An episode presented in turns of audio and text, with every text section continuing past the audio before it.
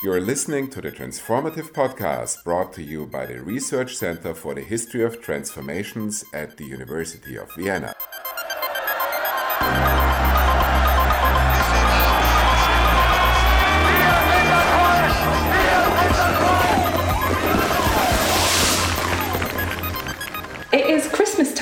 At the RECET Transformative podcast, and what better way to usher in this season of peace and goodwill than with a discussion of the international arms trade?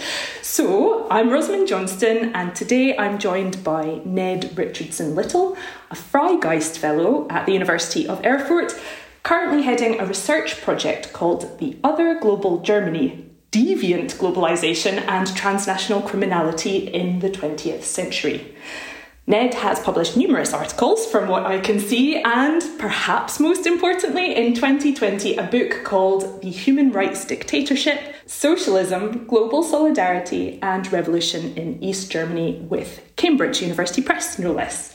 So, Ned, it is a real delight to have you joining us today. Thanks for having me. So, let's turn to your current work on the arms trade. Most often, I think, when discussing the arms trade, there's different kind of ways of thinking about this from black market sales, which would be totally illegal, to grey market sales, which might be right on the cusp. Yet you don't go for that kind of better known vocabulary. You are discussing and focusing on, from what I can see, the illicit arms trade. So, can I ask about that choice of term, what it means, and then why you would choose it and favour it over perhaps some more conventional vocabulary? In the case of something like a black market, I think that can also really conjure up ideas about some kind of contained system of illegality, one that is often understood to be outside of the realm of normal licit behavior and also outside of the normal realm of legal actors, and that there can be sort of a clean division between the normal market and the black market. Maybe it's my background as a German historian. Just for the black market, for me, there's really this image of a guy in a raincoat holding his coat open to show he's got a bunch of Rolexes and can get you some tires in spite of rationing regime or something. And in terms of the gray market, I think it's also a term which has very specific technical meanings, in some cases legally, but it's also one that's pretty wide and vague, both for my own project and for the research group as a whole, looking at both ideas about deviance and the illicit helps to expand the scope and to really look at the different ways in which not just illegal activity, but also activity which is meant to be breaking the spirit of the law, not just the actual text of it, trying to evade different legal prohibition systems, control regimes, and then also the ways in which different action can be understood through different means in different spaces. Think about these sort of clashes of different normative understandings between spaces, between countries, between cultures. So, in this way, trying to look at illicit arms trade is really just trying to take a big, wide focus at everything from extremely clear black market illegal activity up to corporations carefully tweaking some of their technical designs because they know some market somewhere might be able to use it if they do so a really striking point that you made when you presented your work to us last week was that you can't really disentangle, and you shouldn't really disentangle the illicit arms trade from the totally official above board arms trade. So, my question to you is why not? And then perhaps because you're taking this long term view, do you find differences in the relationship between the illicit and the totally above board arms trade over the 20th century, which is your time period you're looking at? If we look over the last 150 years or so, the fact that manufacturers have always had problems of being tied up in scandals about illicit activity. If we go back to the colonial period, Manu- arms manufacturing companies are incredibly active in lobbying for diplomatic protection for their trade in certain regions where other imperial powers claimed that their actions were leading to destabilization rebellion. You have similar situations nowadays where legal arms manufacturers are found to have had subsections which have gone rogue, resulting in completely legal transfers of military grade rifles to specific police forces, and then somehow people within their company managed to divert those to other regions that were in conflict leading to scandal eventually when these weapons are used in mass killings, suppression of protesters, other different actions. A lot of these large corporations have found a way to really have their cake and eat it too, that they can exist in the broad legal market while at the same time, through various means and various degrees of legal liability, dipping their toe into the illegal market where they can have higher profits and expand market share into other regions. And going beyond manufacturers, I think when we look at the middlemen throughout this, that arms merchants are involved in very diverse sets of trading practices. Some of them are, on the one hand, very willing to engage in the black market in certain regions, at other times, working with respectable government purchasers. It really depends on the time and space and the extent to which you want to actually sort of cast aspersions on some actors, where a legal seller is going to a merchant trader in another part of the world where they really should plausibly understand that these guns are going to be diverted to an illegal market. What moral legal standard are people held to? As someone who's also working on the arms trade, I would be really interested in kind of how you factor in morality, I suppose, to your research and the role played by morality. So, this is maybe just a question to you personally about sort of what role should morality and can morality play in an academic study of transfers of highly harmful, often deadly materials and substances? I don't think we can get rid of the normative factor entirely in doing this sort of academic work, nor do I think we should. In general, the illicit arms trade is seen as something bad for people who are interested in liberation struggles and rebellions against oppressive regimes. Having arms available is seen as a good thing. People don't want to really think through how they arrive on the scene, but we look at different forms of civil conflict, colonial uprisings, that the illicit arms trade is an incredibly important source of weapons for these conflicts. So we have these really conflicting moral perspectives where a conflict is good, but the actual arms are bad because of the way they were transferred under certain circumstances, according to certain perspectives. This has come up around Ukraine and Russia. This problem, on the one hand, that the international arms trade is evil and leads to conflict, but at the same time, the pressure now to transfer arms as rapidly as possible to Ukraine as a way to conclude a conflict. So, in this way, the sort of moral question that's coming up, I think, in all of the projects we're doing as part of the research group, where we can acknowledge the shifting nature of moral understandings of these different activities and different items in question, especially when we look at the late 19th century, when this is really the period when international control regimes and prohibition regimes emerge due to new forms of moral campaigning. I think there's also nothing wrong with making clear your own perspective so long as it's there and not confused with that of the actors you're trying to study. A key uh, category that I've heard you use before is that of the German arms firm.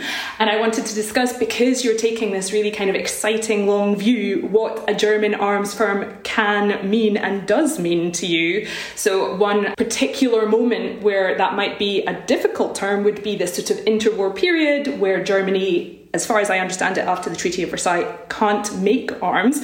And so lots of German arms producers go to, for example, Switzerland or Czechoslovakia to make them instead. But is that a still a German arms firm? And how can you think about, I suppose, the innately transnational nature of a lot of these actors through the prism of Germany?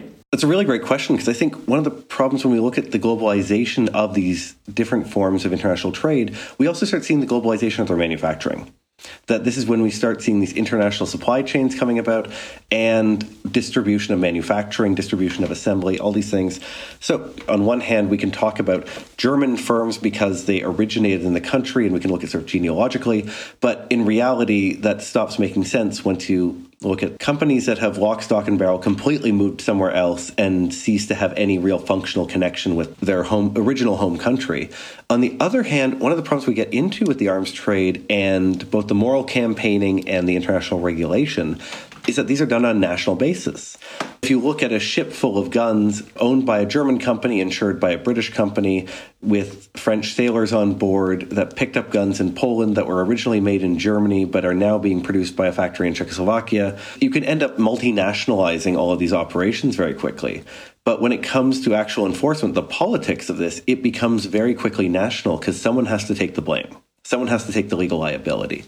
In all these cases, this problem of trying to look at a globalized industry through a national lens is one that we still have to retain because of the politics of enforcement and diplomacy.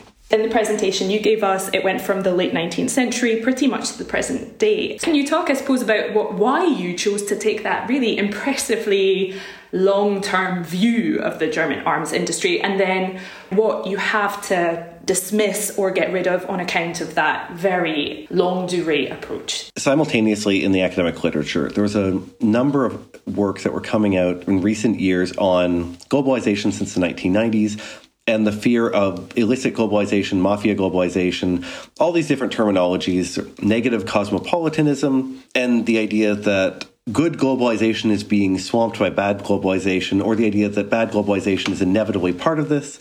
At the same time, there was also a lot of interesting literature coming up about the late 19th century and the lead up to World War One and this era of globalization and the rise of arms trafficking and prohibition, people like Jonathan Grant's work, and then also on the rise of drug regulation, fears about white slavery, and this proliferation of these early agreements trying to regulate bad things happening across borders. At the same time, then this idea that there's sort of a missing gap between these two periods, you this idea of interwar era as one of deglobalization, but really the literature felt like it was incredibly well developed from the 90s onwards.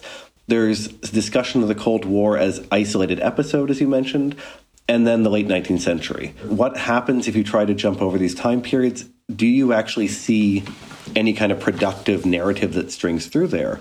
Some of the areas that I think are really interesting when you take this perspective is the same dilemmas, tensions, and conflicts remain even if the specifics change. So, this problem of regulation and prohibition, are you trying to target specific types of arms? Are you trying to look at spaces? Or are you trying to look at specific groups of people? All of these different regulatory systems have their drawbacks and loopholes that can be exploited. But over and over again, the effort at trying to remake these different kinds of systems in order to try to come up with one that will be airtight, only to have the same problems come up over and over again in terms of how embargoes and prohibition systems are overcome.